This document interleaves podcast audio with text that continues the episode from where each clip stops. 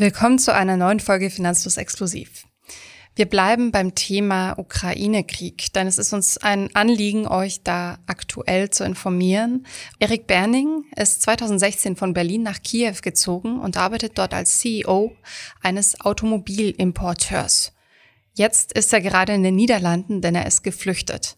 Im Interview berichtet er uns davon, wie er die Situation in der Ukraine erlebt hat und heute auch erlebt, wir sprechen darüber, wie er sein Geschäft weiterführt, trotz allen Umständen und schließlich auch darüber, wie wir alle ein bisschen helfen können, beziehungsweise was man in dieser Situation überhaupt tun kann und wissen sollte. Viel Spaß beim Zuhören.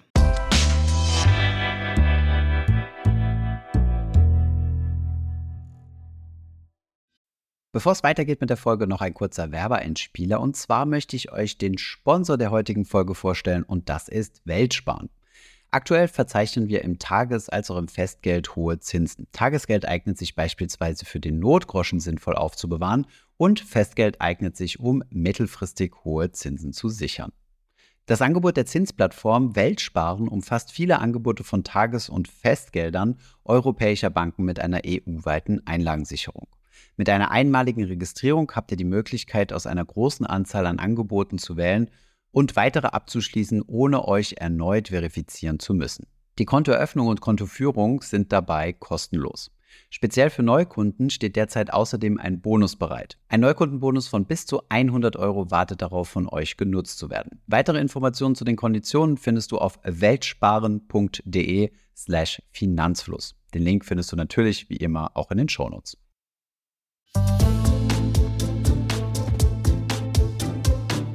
Heute spreche ich mit Erich Berning, der 2016 von Berlin nach Kiew gezogen ist. Hallo Erik. Hallo Anna. Nun wissen wir, dass in der Ukraine ein Krieg stattfindet. Deshalb bist du ausgewandert. Wie geht es dir und wo bist du gerade?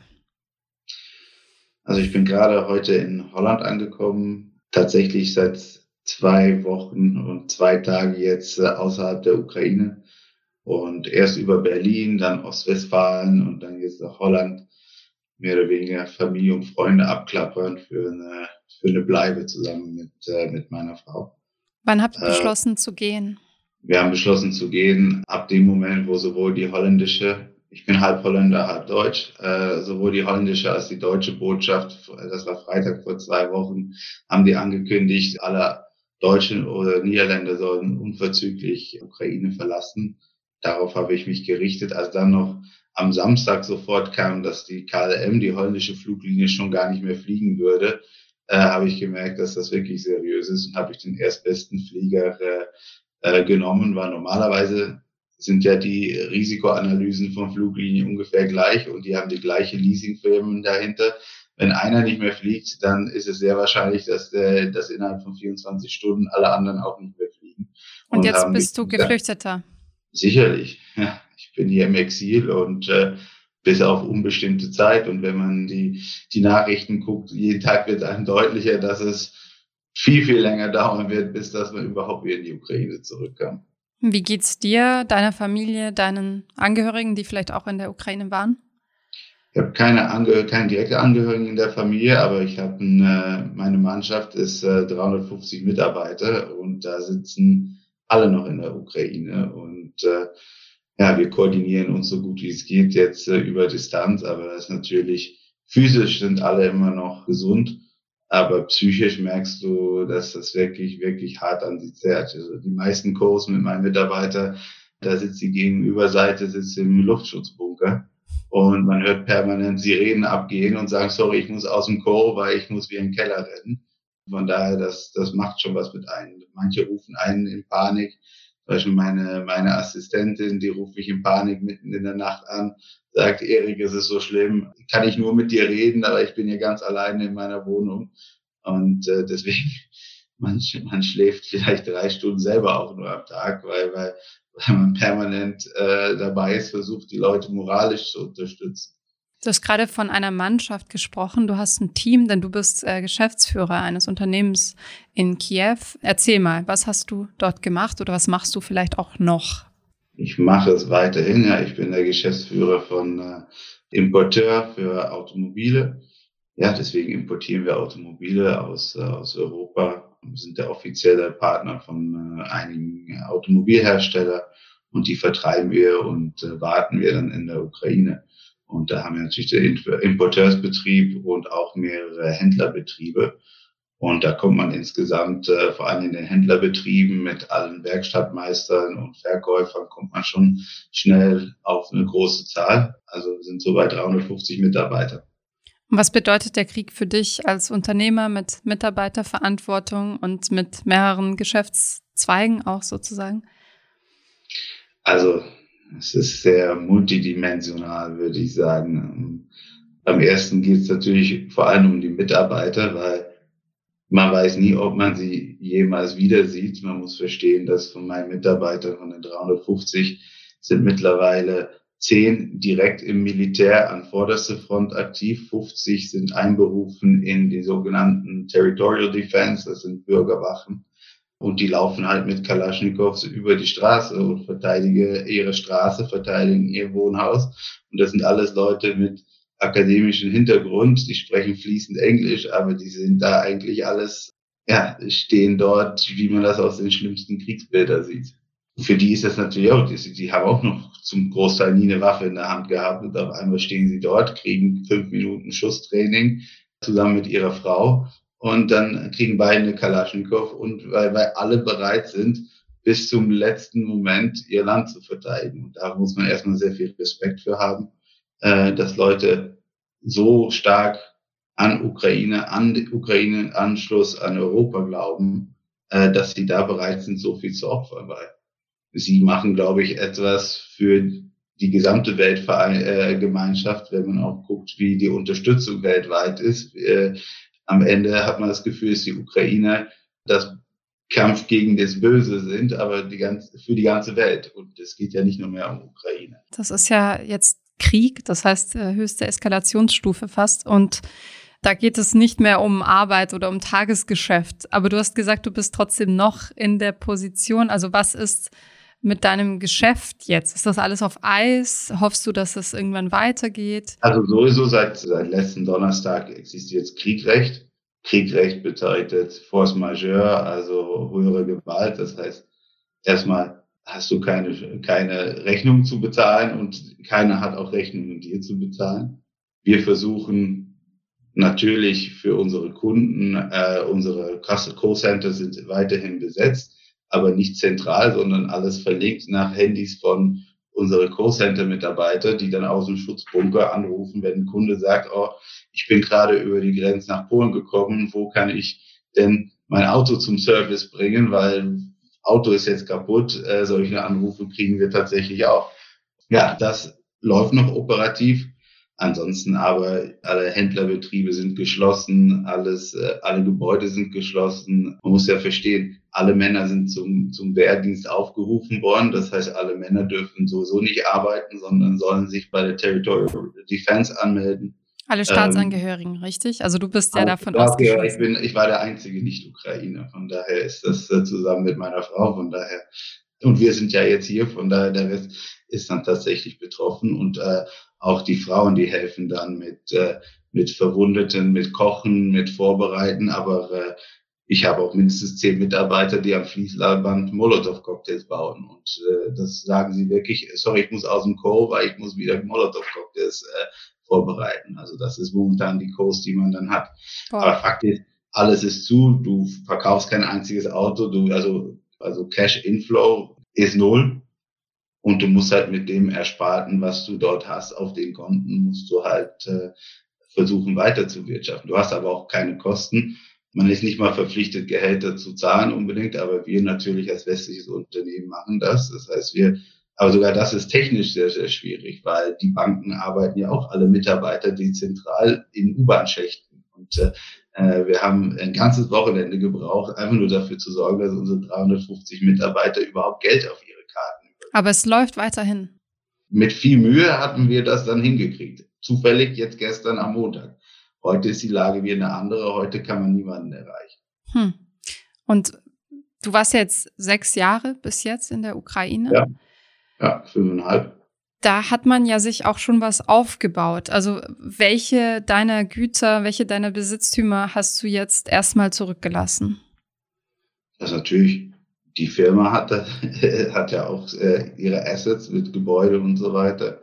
Fahrzeuge, die natürlich auch dort stehen.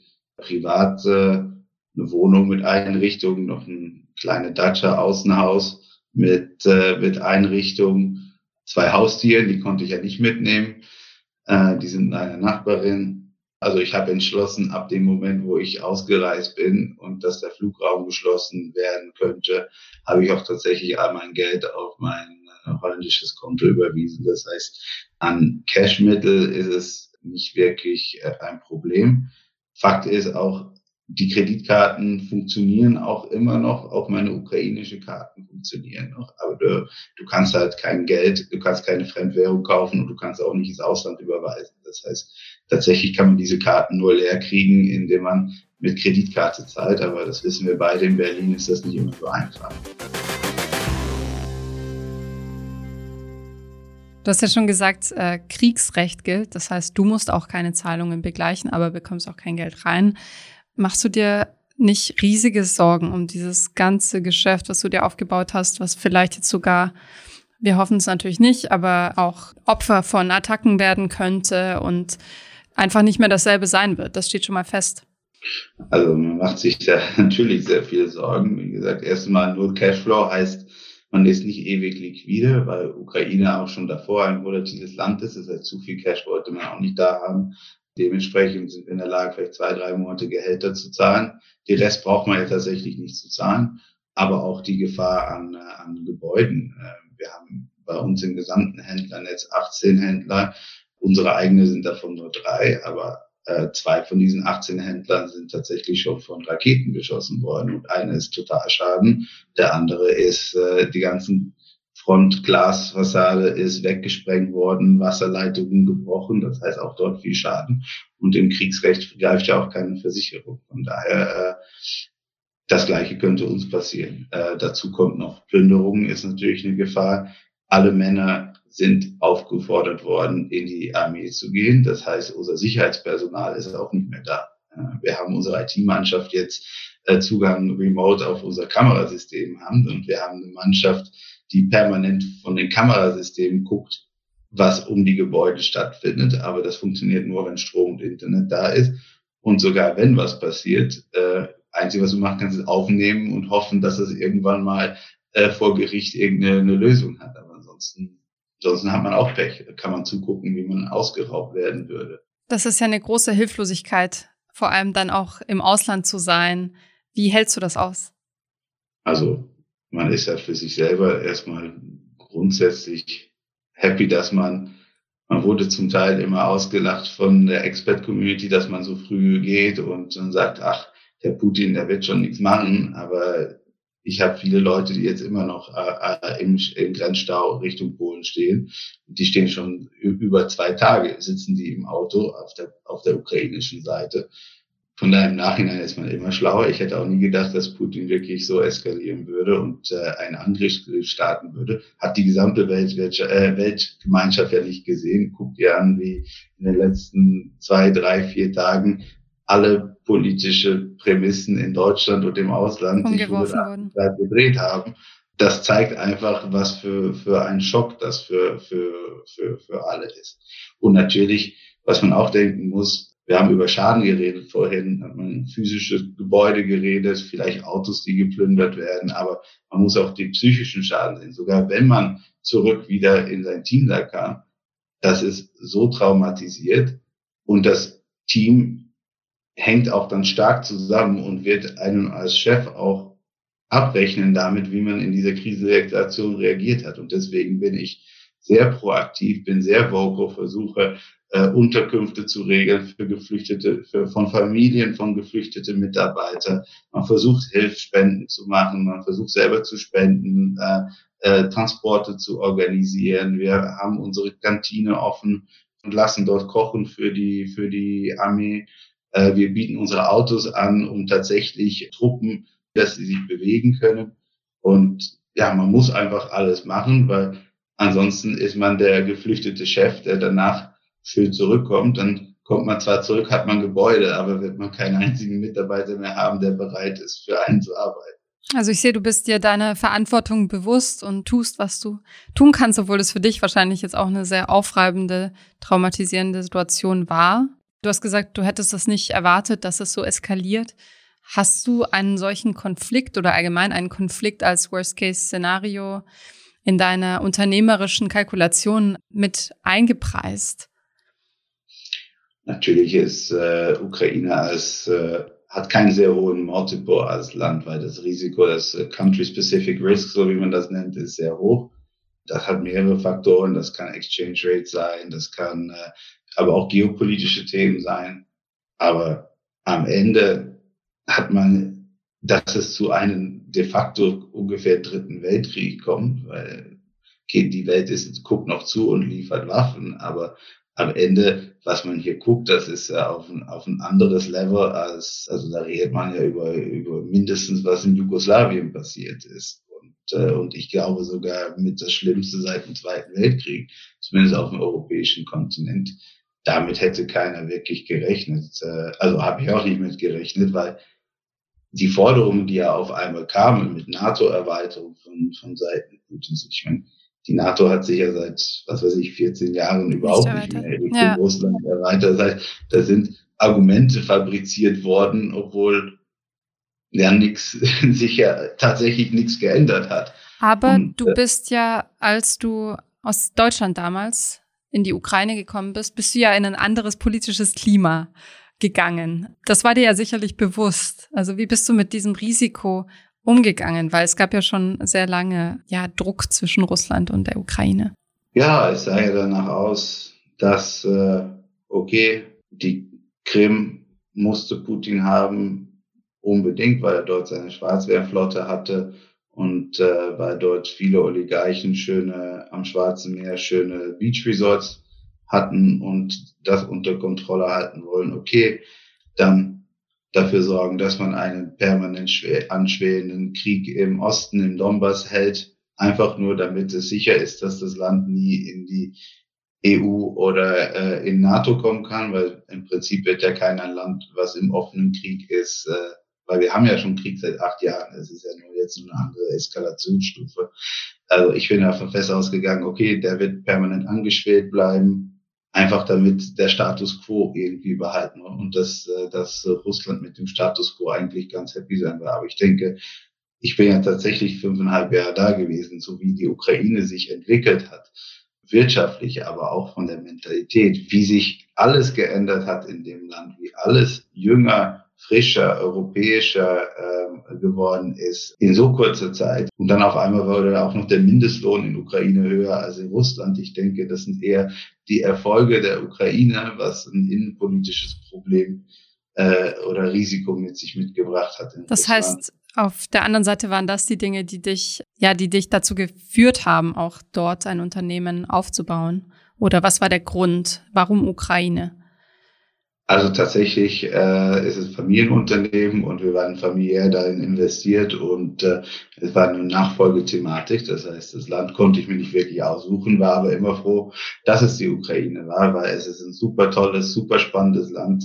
Die nettesten Leute, die ich je, also wirklich super nett, du fühlst dich super sicher, du wirst nicht bestohlen auf der Straße. Restaurants sind toll, Theater sind, sind toll, du kannst wirklich alles machen. Du fliegst in eine Stunde 40 bist du in Berlin geflogen und ich hatte mindestens 30 Freunde aus Berlin und überall mich besuchen und alle haben gesagt, boah, das ist ja wie Berlin vor äh, 15, 20 Jahren. Und äh, das ist auch der Vibe dort und äh, fanden alle richtig toll. Ich habe keine Person gehabt, die nur einmal gekommen ist. Alle, die gekommen sind, sind danach zweimal im Jahr gekommen. Da hört man schon raus. Also ich, ich wünsche für dich natürlich auch, dass du bald wieder zurück kannst äh, nach Kiew und ähm, in diese tolle Stadt, in der ich leider noch nicht war. Wie kannst du mir beschreiben, wie die wirtschaftliche Situation war, als du angekommen bist? Du hast ja schon gesagt, das ist alles offener geworden, freier geworden. Wie sieht's mit der Wirtschaft aus? Ich bin ja Ende 2016 gekommen. Da war der Schock von Russlands angefangenen Krieg in 2014 überwunden. Die äh, Währung hatte sich stabilisiert. Also zum Beispiel, man muss sich vorstellen, in 2006 war der Wechselkurs äh, vor Lehman war es 1 zu 6, 1 zu 7 zum Euro. Äh, dann ist es zu 1 zu 11 gegangen und äh, bis zur äh, EM sozusagen. Dann hat äh, der Krieg von Russland angefangen, wurde der Krieg von Russland angefangen, ist die äh, Währung hochgesprungen auf 1, äh, 6 und 1 zu 26. Das heißt, du redest einen Wertverlust von, äh, von 70 Prozent. Äh, oder ja genau, 70 Prozent, also von 1 zu 11 zu 1 zu 26. Seitdem hat es sich aber mehr oder weniger stabilisiert, immer um die 1 zu 30 gependelt. Wie heißt die Währung noch? Kannst du es für uns einmal aussprechen? Revner. Richtig, okay. Und das sind jeweils die Raten zum Dollar, oder? Die du gerade genannt hast. Nee, das ist zum Euro. Okay. Äh, wir sind jetzt bei, wir waren jetzt bei 1 zu 30, jetzt sind wir 10 Prozent gerutscht, jetzt seit Anfang des Kriegs 1 zu 33, was ja immer noch ein sehr starkes Ergebnis ist, weil die Nationalbank Ukraine wirklich sehr gut, äh, auch durch Corona und immer sehr, sehr solide äh, Finanzpolitik gemacht hat und äh, war sehr stabil, immer Inflation Targeting gemacht, das heißt nicht nur Geld drucken und äh, das heißt, wenn die finanzielle Seite passt, dann die Mentalität. Ukraine war immer in der Zwiespalt, sollen wir, sind wir Westen, zwischen Westen und Osten, aber mit dem Maidan in 2013 und 2014 haben sich tatsächlich dazu ganz klar geworden, wir wollen einen pro-europäischen Weg gehen. Und das hat eine Dynamik gekriegt. Erstmal viel Investitionen aus, äh, aus überall gekriegt, auch aus Deutschland. Deutschland war ja tatsächlich einer der größten Investoren in, in Ukraine. Und da war wirklich eine, eine Aufbruchstimmung. Da kam das Assoziierungsabkommen mit der EU, wodurch die Tariffs, also die Import Duties immer äh, äh, jedes Jahr niedriger gegangen sind. Und wir haben auch angefangen, mit Kollegen in Berlin zu reden über äh, andere Businessmodelle, die wir aufsetzen konnten. Da hatte ich noch äh, im Januar Besuche darüber, um, um zu sagen, hey, wie können wir noch mehr mit der Ukraine und Deutschland machen? Und das ist hm. ja jetzt erstmal auf, bis auf absehbare Zukunft auf Eis gelegt. Und Nein. du hast dennoch erwähnt, also Ukraine aufstrebende Wirtschaft, aufstrebende Gesellschaft auch, muss man sagen. Dennoch gibt es eine Volatilität, die wir hier in Deutschland zum Beispiel nicht kennen. Beschreib das mal. Ja, vielleicht auch zu sagen, die, die Sektoren sind ja deutlich zukunftslastig. Ja, Ukraine hat viel Rohstoffe, viel äh, landwirtschaftliche Produkte. Jeder kennt noch aus dem Erdkundeunterricht die Schwarzerdeböden der Ukraine, glaube ich. Aber auch IT, 10 Prozent vom äh, GDP waren geplant bis 2023, bis 2023, also bis nächsten Jahr, kommt aus dem IT-Sektor. Und, äh, und äh, deswegen junge Gesellschaft, viele Programmeure, das sah wirklich aus, als ob, äh, oder bis letzte Woche sah das aus, dass das wirklich ein Powerhouse werden konnte. Korruption war deutlich runtergegangen. Äh, natürlich gibt es das immer noch in aufstrebende Ökonomien, aber nicht auf so ein Level, wie man das äh, in anderen Ländern sieht.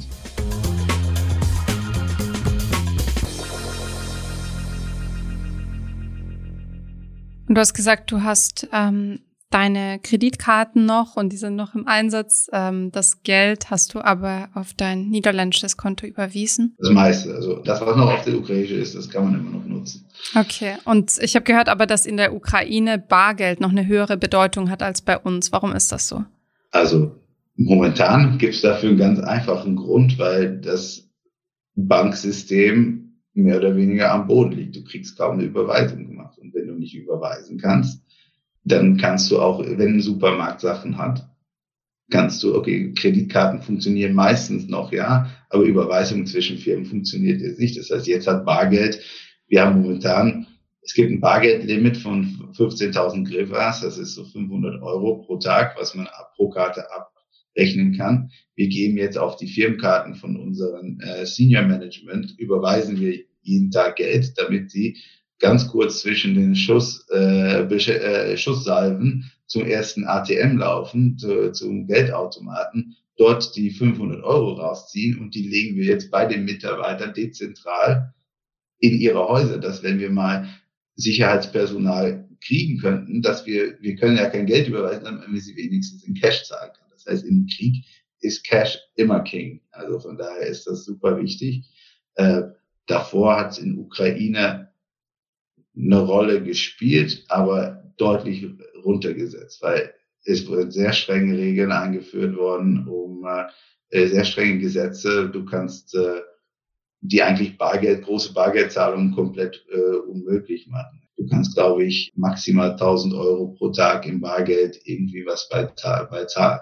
Und äh, ansonsten kannst du es gar nicht bei der Bank abgeben. Und mit 1000 Euro kommt man ja bei vielen Sachen, also ohne es, also kommt man bei den großen Sachen, kommt man nicht sehr weit. Nein, das stimmt.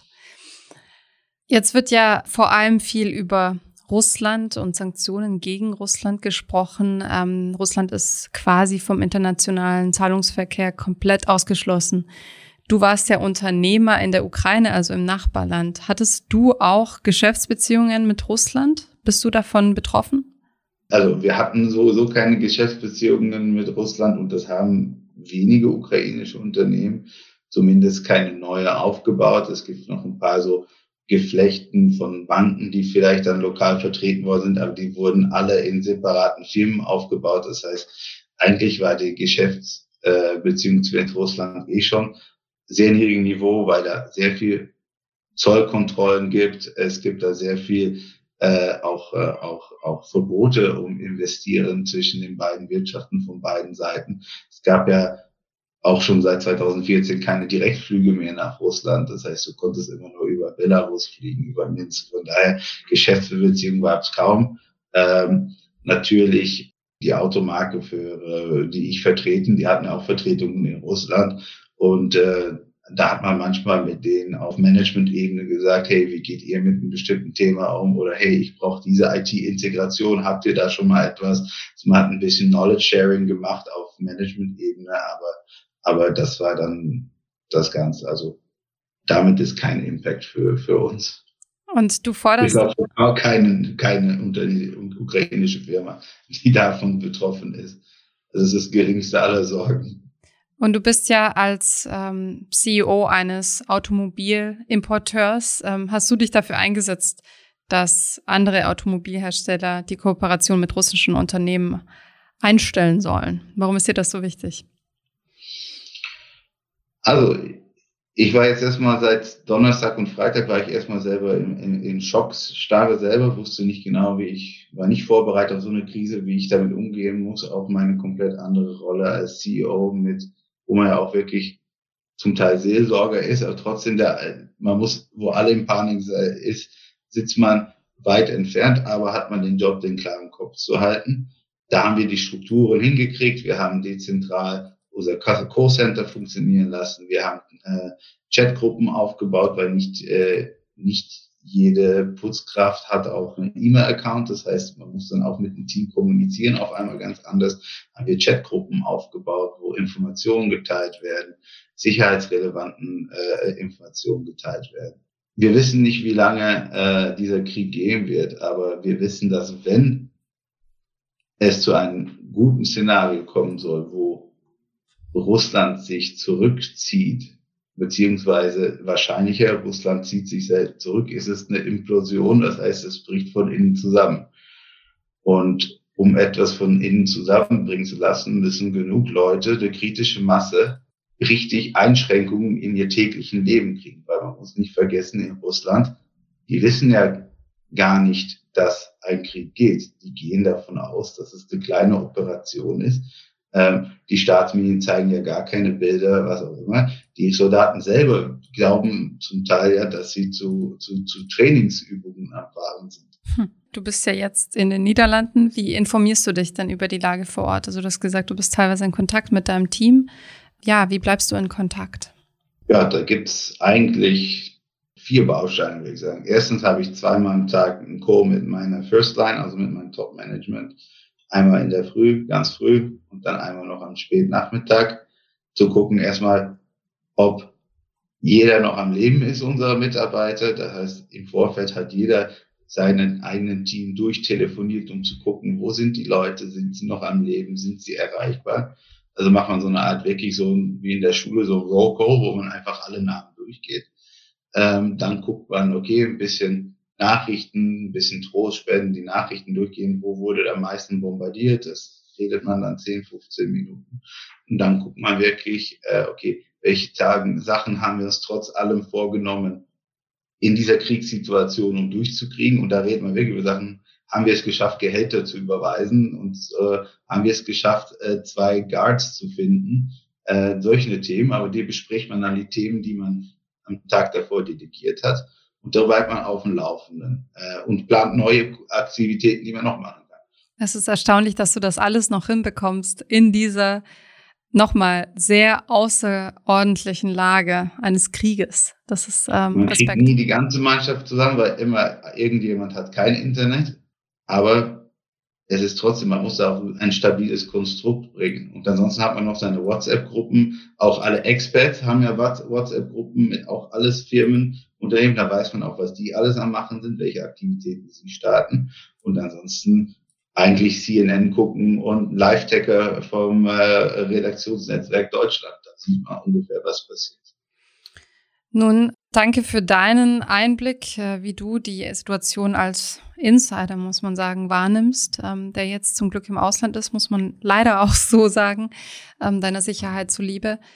Nun, die Frage, die sich bestimmt viele unserer Hörerinnen, Hörer stellen, ist, was kann ich tun, um zu helfen?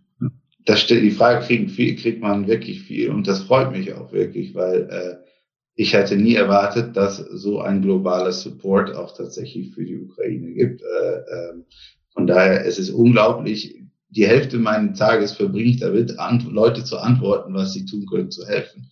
Wie gesagt, ich denke, es gibt paar konkrete Sachen, die jeder tun kann. Erstens, man kann spenden. Man kann spenden entweder für äh, es gibt drei Levels von Spenden, entweder für die Flüchtlinge, dann geht man Richtung UNHCR. Das sind die, die schon das Land rausgekommen sind. Wie kann man die dafür sorgen, dass sie es am besten haben? Dann kann man fürs Rote Kreuz, die sorgen für die, für die, äh, für die medizinische Versorgung, sowohl bei den Flüchtlingen, aber auch in Ukraine selber vor Ort. Und da gibt's natürlich noch die Armed Forces, also die Armee, die man selber direkt über ein deutsche IBAN-Spendenkonto äh, unterstützen könnte. Was man dann noch machen kann neben Spenden ist, ich bin sehr stark für, wie vorhin besprochen, äh, Shareholder Activism oder Consumer Activism. Wenn man daran glaubt, dass das System nur zusammenbrechen kann, äh, dass der Krieg nur ein Ende finden kann, wenn das System in Russland implodiert, das glaubt die westliche Welt ja, deswegen so starke Wirtschaftssanktionen, kann man nicht nur warten, bis Staaten irgendwelche Sanktionen äh, auflegen, sondern man kann auch von jeder Firma, von jedem Multinational fordern, äh, zu hinterfragen, wieso sie denn noch in Russland aktiv sind. Und äh, man hat ja jetzt sehr viel gesehen. Es sind Marken wie Volvo und, äh, und General Motors haben gesagt, wir wollen mit Russland nichts mehr zu tun haben. Äh, BP, British Petroleum, hat Rosneft, äh, das ist russische Ölkonzern, wo der Schröder ja immer noch im Aufsichtsrat hm. ist Shell ist auch ausgestiegen. 20 Prozent ja. ausgestiegen. Mhm. Das ist 50 Prozent der Ölreserven vom BP, haben sie einfach mal abgeschrieben und sind ausgestiegen. Visa hat Kartenzahlungen eingestellt in Russland. Uber ist aus dem russischen Markt per, per direkt ausgestiegen. Das merkt der normale, durchschnittliche Bürger, wie traurig das dann auch für die ist. Aber nur so kriegen die, weil über die Medien kriegen sie nicht mit, was passiert. Nur so können, kann der durchschnittliche Russe mitkriegen, es ist wirklich was los im Land. Die Flugverbotszone, du kannst ja nirgendwo hinfliegen momentan. Wenn du im Urlaub möchtest, dann gibt es da wirklich nur noch zwei, drei Länder auf der Welt, wo Sonne scheint und wo du tatsächlich hinfliegen kannst. Äh, und das, das hat große Effekte. Und das kann jede Firma, die irgendwie Geschäfte hat in Russland, kann da äh, dazu beitragen. Und ich als Verbraucherin kann ähm, Firmen dazu nötigen, indem ich ihre Produkte nicht mehr kaufe, wenn sie das nicht tun? Oder wie meintest du das? Genau, und jeder, auch jeder Privatinvestor äh, kann sein Portfolio durchscreenen. Es gibt so viele Trackers, ETFs, Indexes. Die Leute wissen auch gar nicht, was da drin ist. Ähm, ich wusste zum Teil auch nicht, was da drin ist, aber habe ich mir auch die Mühe gemacht und gesagt, ist man manchmal überrascht. Ähm, vor allem wenn man im Bereich Energy und Rohstoffe ist, äh, wie, wie, wie russlandlastig das Ganze ist. Und da kann man wirklich sagen, möchte ich mit meinem Geld tatsächlich den Krieg, Angriffskrieg von Russland finanzieren oder möchte ich zumindest dafür sorgen, dass ich keinen Beitrag hatte. Es gibt auch viele Leute, die sagen, ich drehe die Heizung zwei Grad runter. Klingt vielleicht banal, aber hat auch einen echten Impact. Macht auch was aus, ja. 80 Prozent äh, vom Gas, Heizungskosten fließt direkt in die Staatskasse Russland. Daher, das sind auch kleine Sachen. Jeder könnte was machen und, äh, und so soll man es auch angehen. dritter Punkt, und dann bin ich auch schon fertig, äh, Spenden kann man auch in Güter machen. Wie gesagt, sehr viele Leute versuchen, äh, äh, alte Schlaf, äh, äh, also Schlafsäcke, Jacken und so zu spenden. Gibt richtig viel, fast in jedem Dorf wird was gesammelt. Äh, da kann man mal gucken, was auf dem Dachboden liegt und das äh, dort abgeben und natürlich auch Unterkunft bieten für die Flüchtlinge. Wir gehen davon aus, dass fünf Millionen Flüchtlingsstrom mindestens fünf Millionen Leute ist. Ukrainer sind super nettes Volk, die werden super dankbar sein, äh, wenn man irgendwo ein Gästezimmer hat, wo sie erstmal unterbleiben können. Äh, ich kann dir garantieren, dass das eine sehr, sehr positive, bereichernde ähm, äh, Experience ist. Ich werde die ähm, Links zu den Spendenseiten in unsere Shownotes packen, sodass diejenigen unter euch, die das jetzt hören und die das interessant finden und die auch was tun wollen, handeln können. Erik, danke auch, dass du uns den Tipp gegeben hast, dass man als Investor, auch wenn man nur Kleininvestor ist, auch was tun kann, indem man mal sein Portfolio checkt und so ein bisschen aufräumt. Ja, ich danke dir wirklich sehr dafür, dass du so spontan mit uns so offen gesprochen hast. Und ich wünsche für dich, für deine Familie, für deine Mitarbeitenden wirklich nur alles Gute und hoffe, wie alle gerade, glaube ich, die zuhören, dass es sich bessert. Anna, vielen Dank und äh, hat mich Spaß gemacht. Dankeschön.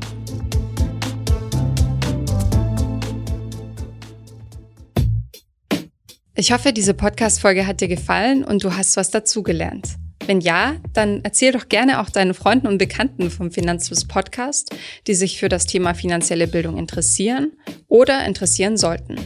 Wenn du uns auf iTunes zuhörst, dann lass uns gerne eine positive Bewertung da. Das sorgt dafür, dass wir noch besser auffindbar werden.